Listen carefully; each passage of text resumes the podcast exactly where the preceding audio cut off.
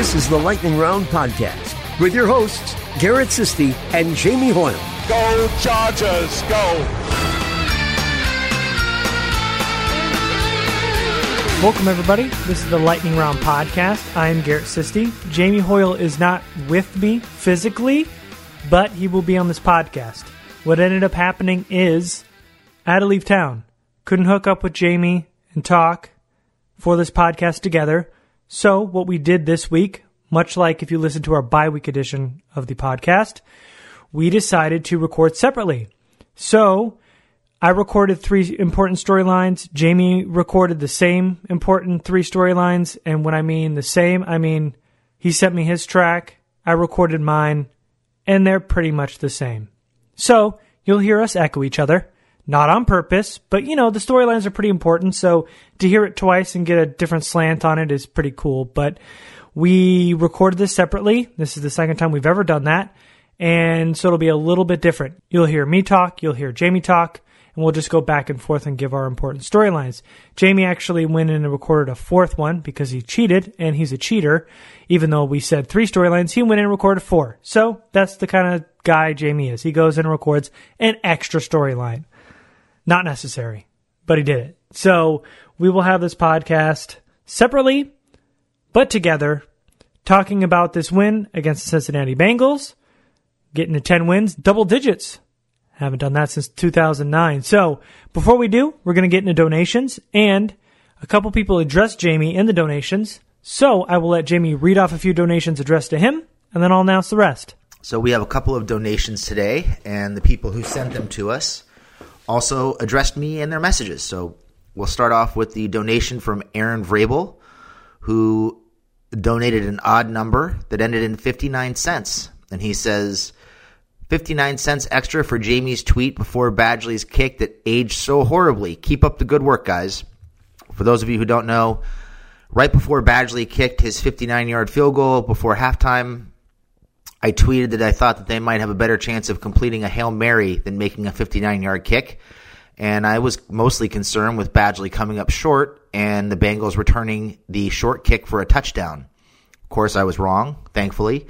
And I'm glad he made the kick. It was a hell of a kick. I, I, don't. I'm not sure everybody thought he could make it, but sounds like he did. He was in Coach Lynn's ear before the kick, begging him for the opportunity, and you have to love that confidence. So, congrats to Badgley for the the made kick, and thank you to Aaron for the donation. We appreciate it. And the next one is from Evan Airy, who says.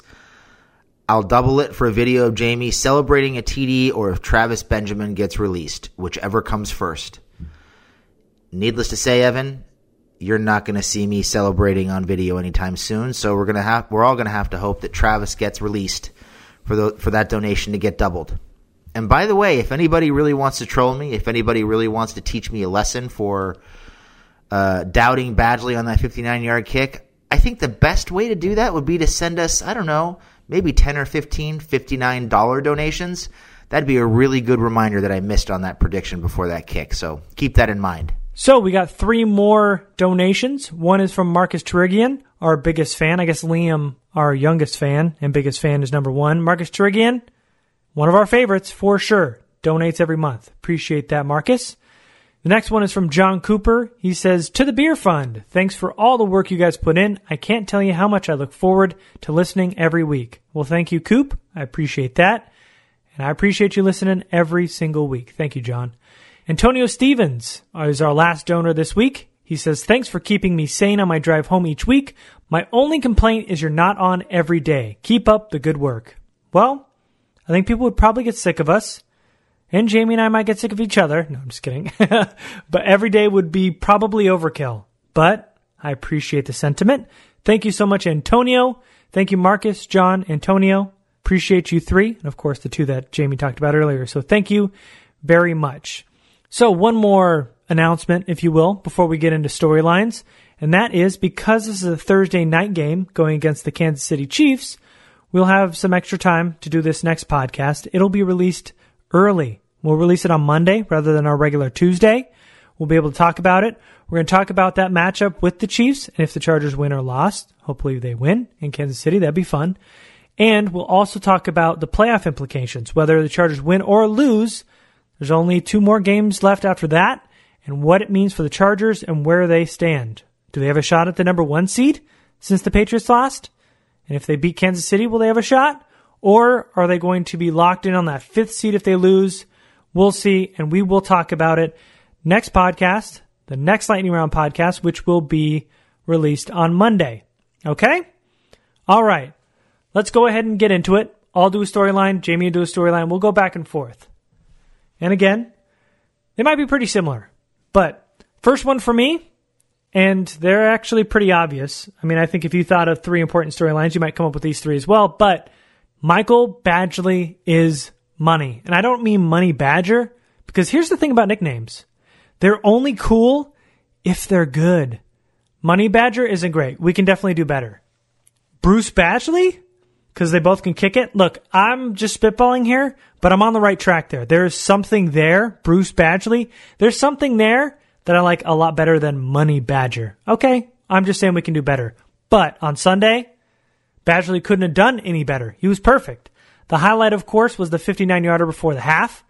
And the two real questions regarding Badgley this season have been his kickoffs, number one, which he seemed to be coming up a little bit short this weekend. He's got a couple in the end zone, but got to be more consistent, obviously.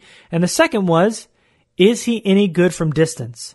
The only time he's kicked a field goal over 50 yards was last week in Pittsburgh, where the Chargers' first drive maybe should have gone for it on that fourth and short ended up going for a 52 yard field goal, and Badgley missed it. Most people thought that game was over. They were mistaken because that game wasn't over when he missed that field goal. It had just begun. But we saw a perfectly orchestrated drive before the half with a little help from an offsides penalty, and Badgley hit a 59 yarder. That is the longest field goal in Chargers history. He was 4 for 4 on field goals on Sunday. He was 2 for 2 on extra points. The kid just doesn't seem to be rattled and he looks to be like he's kicking with a lot of confidence. Did you see that smile after that 59 yarder? He was excited about it. In fact, when Jordan Willis jumped off sides, Badgley was in Anthony Lynn's ear saying, Let's do this. He wanted to go for it. Anthony Lynn said, Okay. He got his wish, and it paid off.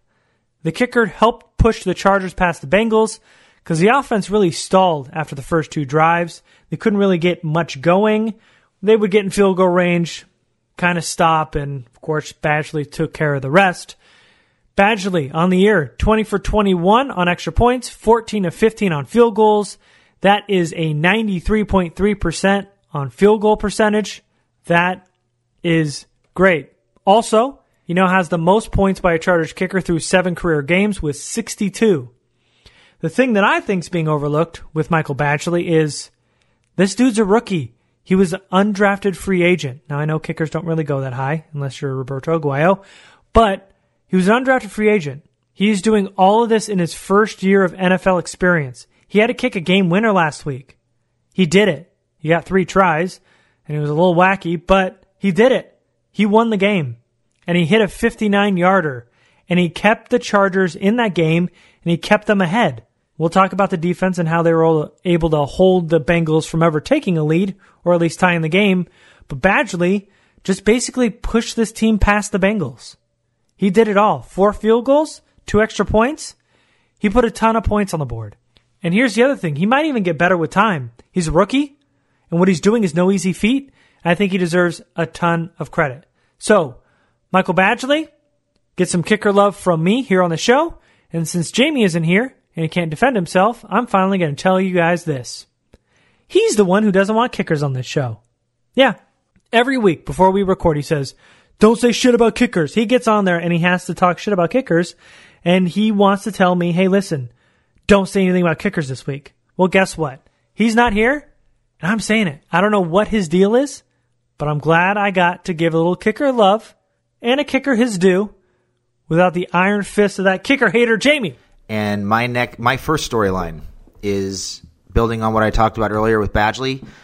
My first storyline is that the Chargers finally have their kicker. You know, it seems like they've been looking for a kicker ever since they parted ways with Nate Kaeding, what probably almost ten years ago now, and uh, they you know they've been through Nick Novak and they've been through it seems like Wade Ritchie and you know obviously Younghoe Koo and and um, uh, Josh Lambo and Sturgis and Aguayo, all these people trying to find a kicker, and they finally find one in the undrafted free agent Michael Badgley, who, of course, as I mentioned earlier, made the 59 yard field goal right before halftime, finished the day four for four on field goals, made both of his extra point tries, made kicks from 59, 31, 32, and 45, and for the first time in God knows how long, it feels like the Chargers have a legitimate weapon in the kicking game that they don't have to worry about, you know, getting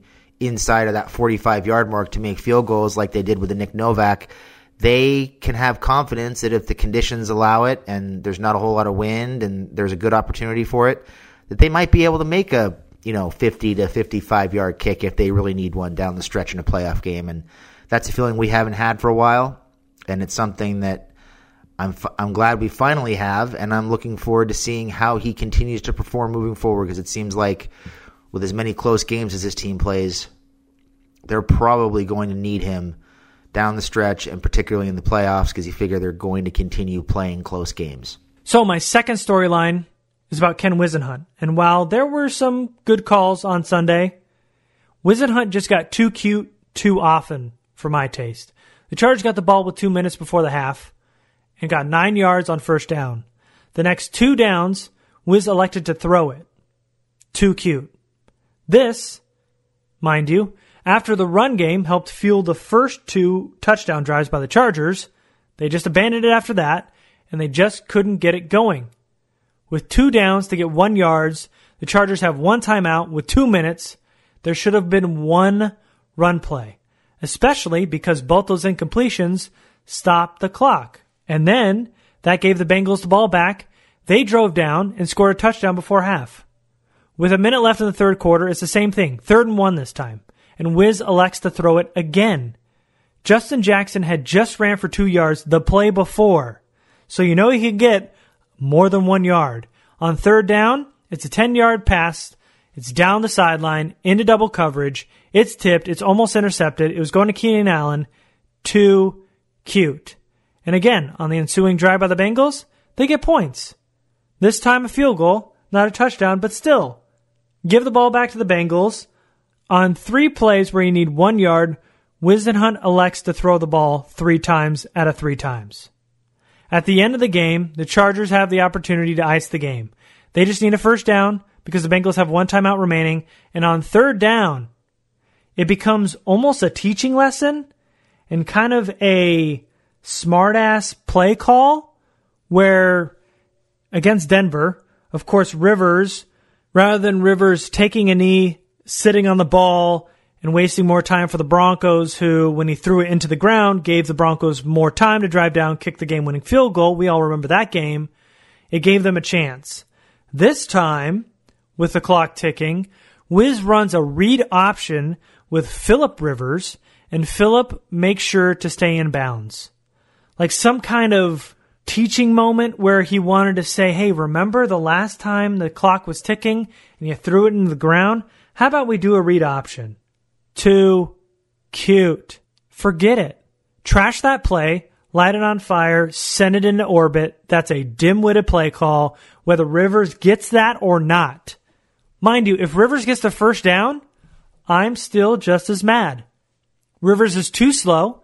He's not fooling anyone, and if he does, linebackers are going to catch up with him. D linemen are going to catch up with him. Defensive tackles will catch up with Philip Rivers. He's not beating anybody to the sticks unless he has a clear field. And he won't. My problem is when you run that read option, you're then putting your slowest quarterback in the league, probably. Definitely. You're putting the slowest quarterback and the man you depend on most especially with how great he's playing this year, to run the ball down the sideline with a linebacker taking a free shot at Philip Rivers, why put him in danger?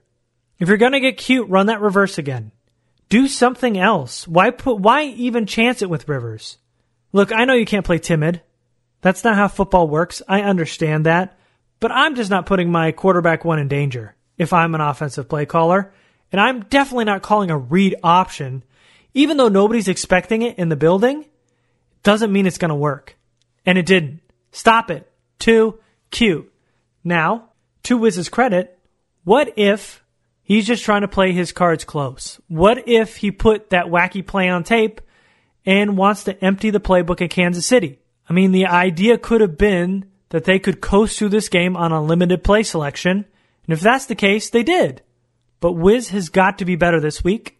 That offensive play calling, most of that game was bogus. You run almost a complete two drives to start the game. Complete. Run, pass, everything was working, mixed up perfectly, and then you abandon it. And you abandon it when you're within the 20 yard line. When you're within your own 20 yard line, you got to get the ball downfield, or else you're going three and out and you're letting Donnie Jones kick a 30 something yard punt and giving the Bengals short field again. Got to be more aggressive in those situations. Wiz has got to be better this week against the Kansas City Chiefs. My next storyline from Sunday's game is it's got something to do with Ken Whisenhunt. And this is that fi- Wiz finally gets it right with Austin Ekeler. And for those of you who weren't keeping track, Austin Ekeler made his third start uh, in the absence of Melvin Gordon this season. First two starts didn't go so well. It seemed like the team was bound and determined just to run him up the middle, head first into good defensive lines, and just kind of hang him out to dry. They weren't really making an effort to get him in space, weren't really making an effort to match him up with linebackers or get him out on the edge of the defense. It was just very frustrating to watch. It was something that we talked about at length after the win over the Pittsburgh Steelers last week. And then this week, you know, we kind of said if you're not going to if you're not going to handle Ekeler right, just give those touches to Justin Jackson and go back to using Ekeler as a as a uh, a complementary back because you just aren't motivated to use him properly, and there's no sense in running him out there if you're not going to put him in a position to succeed. Well, this week. Austin started again in the absence of Gordon. He got the bulk of the touches again, and he wound up with 17 touches for 94 yards and a touchdown, most of which came in the first half, really in the first quarter.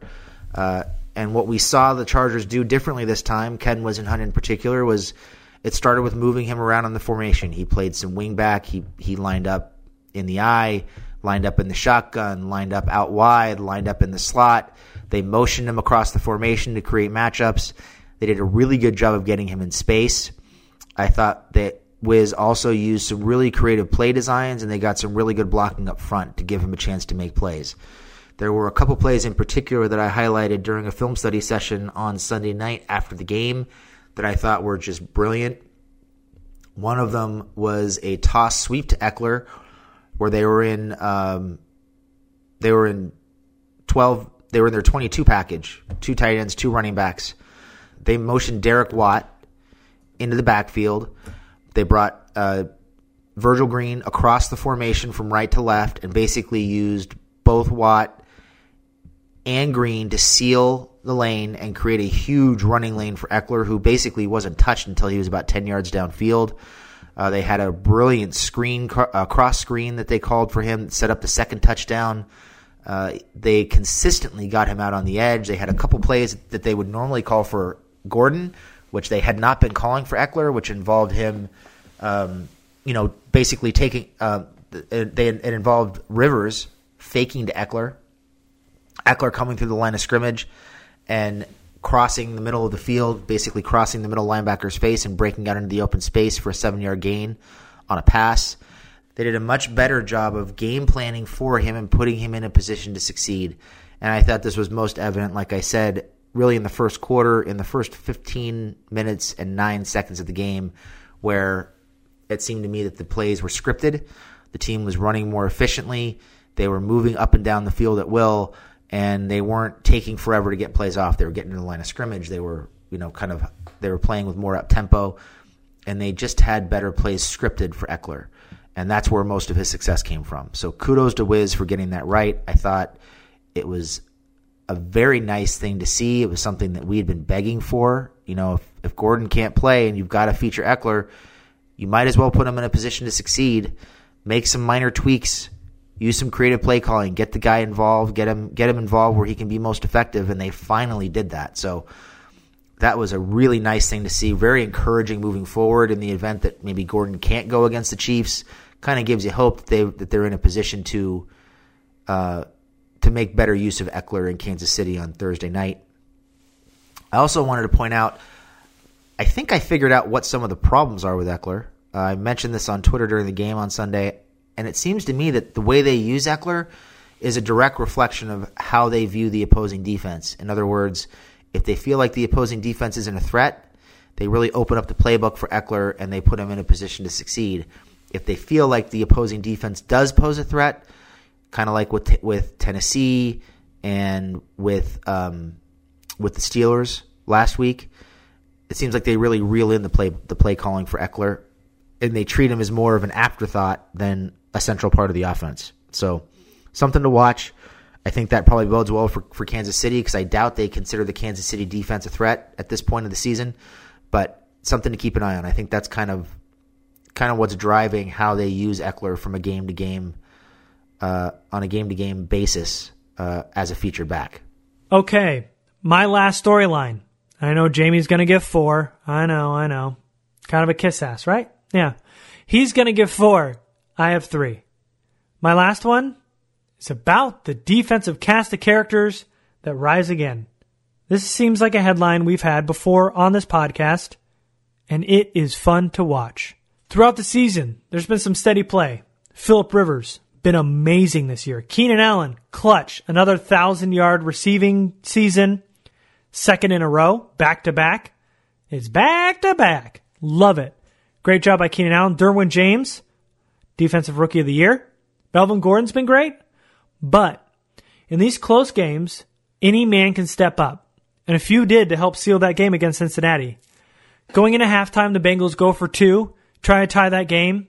Driskel threw a swing pass to Joe Mixon that Derwin James sniffed out immediately and looked like he was shot out of a cannon. He dove low, wrapped up the legs, and wouldn't let Mixon go until he tripped him up, and the try was no good. The Cincinnati possession coming out of the half, they have a fourth and inches, and cornerback Michael Davis does an excellent job playing that run backside. He wraps up Mixon. Here comes Jahleel Addae, comes as reinforcement, push Mixon backwards on the play. No good. On that play, Excellent job by Darius Philon and Damion Square. They collapsed down on that play. They created a wall at the line of scrimmage. Mixon had nowhere to go. Davis cleans it up. The Bengals score with under two minutes left. and They have another two point try. Darius Philon gets the huge sack on Jeff Driskel with a gorgeous spin move. Christian Westerman knocked totally off balance.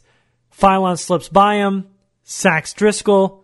No good on the two point try. Uchenna dips under Bobby Hart, the right tackle. Game sealing sack. So quick off the edge. Adrian Phillips got a big pass breakup on third down while the Bengals were driving. Only resulted in three. Joey Bosa, huge sack. Looked really good in the run game. So many players are coming up big this season, and on any given Sunday, it could be anybody. And that's a scary proposition for this defense heading into December. And as we all hope, heading into January. Anybody can step up. Anybody can make a play on this defense. And it is beautiful to watch.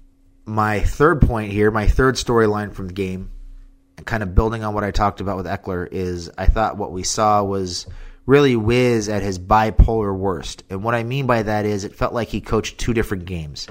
So I talked a little bit about the first 15 minutes and 9 seconds of the game in which the Chargers ran 17 plays gained 160 yards, and scored two touchdowns. They called for seven passes, ran the ball 10 times. Uh, they really attacked all areas of the field with the offense, and I thought the Chargers played loose and they played fast.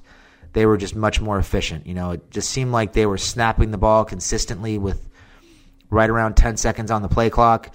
They weren't dragging the play clock down into that two second or one second range like they so frequently do. They were just really in a rhythm and they weren't really trying to force anything. They were just kind of letting the flow of the game dictate how they were running plays, and it, it I thought it went beautifully. The tempo was great, and the balance between run and pass was really good. They really had Cincinnati guessing, and they were on their heels, and they took advantage of it and scored two touchdowns. The second game that Wiz coached, I thought, was really the last four minutes and 51 seconds, during which time the Chargers ran 39 plays, gained 128 yards, and scored nine points against one of the worst defenses in the league. To me, I thought the key to that stretch that really started after the first play of their third possession of the game was Wiz abandoned the run. They dragged the pace down. They started snapping the ball with one second on, one second on the play clock again, and it led to four straight three and outs. And I think what really triggered this is that third possession started inside the Chargers' five yard line. And they tried to run the ball with Justin Jackson, and he got dropped for a two yard loss. From that point on, I think the Chargers had three or four possessions in the fourth quarter, or in the second quarter, excuse me. They did not run the ball again the rest of the second quarter. They put the ball in Rivers' hands. They tried to force the ball down the field. They basically put him seven steps back in the in the shotgun, asking him to make all the plays, and completely took the running game out of the out of the equation. It let the Bengals tee off on Rivers in the pass rush. They started taking advantage of Tevi and Schofield and even Mike Pouncey at times, and it just made the Chargers very predictable. Uh, the pace was bad, the tempo was bad, everything was bad, and as you saw, the Chargers just really struggled to score points. So, and I thought, you know, in response to the way that Wiz managed the second quarter or called plays in the second quarter, I thought he really wasted the short field they got after a turnover on downs in the Bengals' opening possession of the third quarter. Seemed like he really tried to overcorrect. They didn't run the ball at all in the second quarter after Austin Ekeler ran it in for a five yard touchdown. They didn't. They ran one more time after that, and then they were done running. And it just felt like they tried to overcorrect by pounding the ball down the Ravens' throat, or the by pounding the ball down the Bengals' throats. Excuse me. Uh, at a point in which I think they ran something like six or seven consecutive running plays. Uh, it just it just felt like a gross overcorrection. Like they were trying to prove they could run the ball. You know, they get a short field. They're up by two at that point, and it just really seemed like that's a ta- that's a time to take a shot down the field and uh, try to maybe put the game out of reach. You know, put some quick points on the board, take a shot, get a splash play, demoralize that defense that played so well in the second quarter, and start to build some momentum for for the second half. And they didn't do that. They just ran the ball several times. They didn't throw it again until a third down play in the red zone that wound up coming up short. I think that was the play where he was trying to target Tyrell in the back right corner of the end zone, and Mike Williams jumped up and tried to catch it and knocked it down. And that was the only pass on that possession, if I recall correctly. So just really got out of sync by abandoning the run and then trying to run the ball too much on the heels of very poorly called second quarter. So my conclusion just from watching all this and watching how everything unfolded was it seemed to me like Wiz had a very, very good initial game plan. In other words, he scripted extremely well the first 15 or 20 plays for the offense, and you saw them just running up and down the field, scoring two touchdowns, made it look easy. Uh, and then I thought he let one tackle for loss make him one dimensional and predictable in the second quarter, and then overcorrected in the third quarter. To me, I just don't think he was prepared beyond those 15 to 20 plays. And I, you know, I don't know if it had something to do with the talk of him possibly interviewing for the Georgia Tech job. I don't know if he was distracted or what the deal was. But the as good as the scripted plays were in the first quarter plus, the overarching game plan was just very inconsistent and didn't really seem to have much of a plan behind it at all. So um, I'd really like to see them try to script more plays uh, down the stretch here. You know, ideally, I think I'd like to see them script the first 25 to 30 plays to get them into a good rhythm and see if they can build on that down the stretch. I just think they're better with tempo. You know, they showed it against uh, the Cardinals two weeks ago. They struggled against the Steelers at times last week because they, they weren't playing with a whole lot of tempo. And then their two best drives of the game against the Bengals on on Sunday were both driven by tempo and and and a rhythm and they lost both those things. So I'd like to see them really script another, really script 25 to 30 plays going forward down the stretch to, to give them a better chance to get into rhythm and build leads and get out to a fast start uh, as this schedule starts to get tougher for their last three games. And I was going to make this a, a storyline, but I'm just going to kind of throw this out here just as a, a last kind of a shout out. Is I thought it was really impressive to see how many people once again contributed on defense.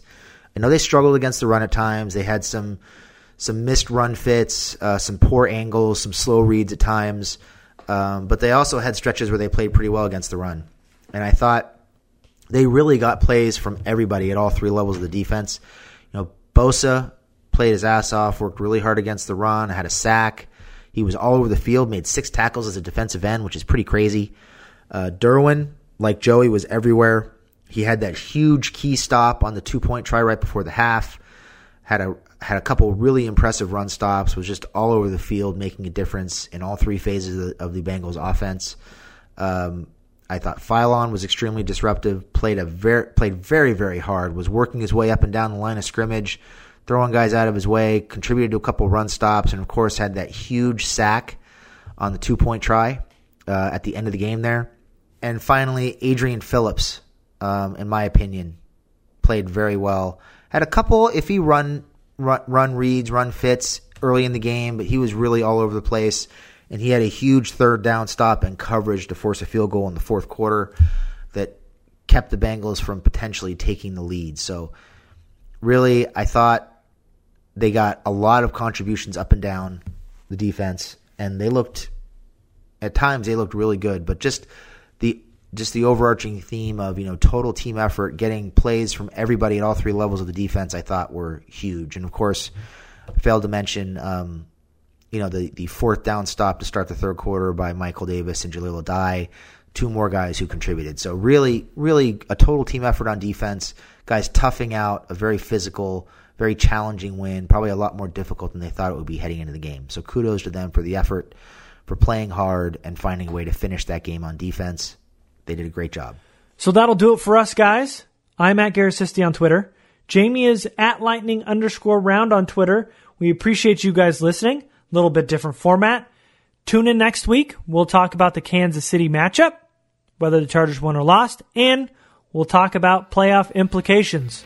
So, appreciate you guys listening. We will see you next time.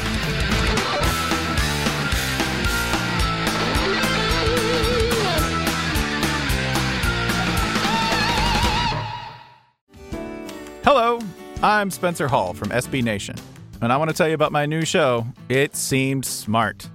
It Seems Smart is a show about people doing things that, for some reason or another, seem smart at the time. Those things might include doing a little cocaine and driving a bike up a mountain. Or, I don't know, maybe racing 100 miles per hour across the country in the middle of the night with no one's permission. Or even stealing a bat from an umpire's room in a Major League Baseball park. Check it out, and if you like it, tell a friend. I'm Spencer Hall. Don't do anything smart.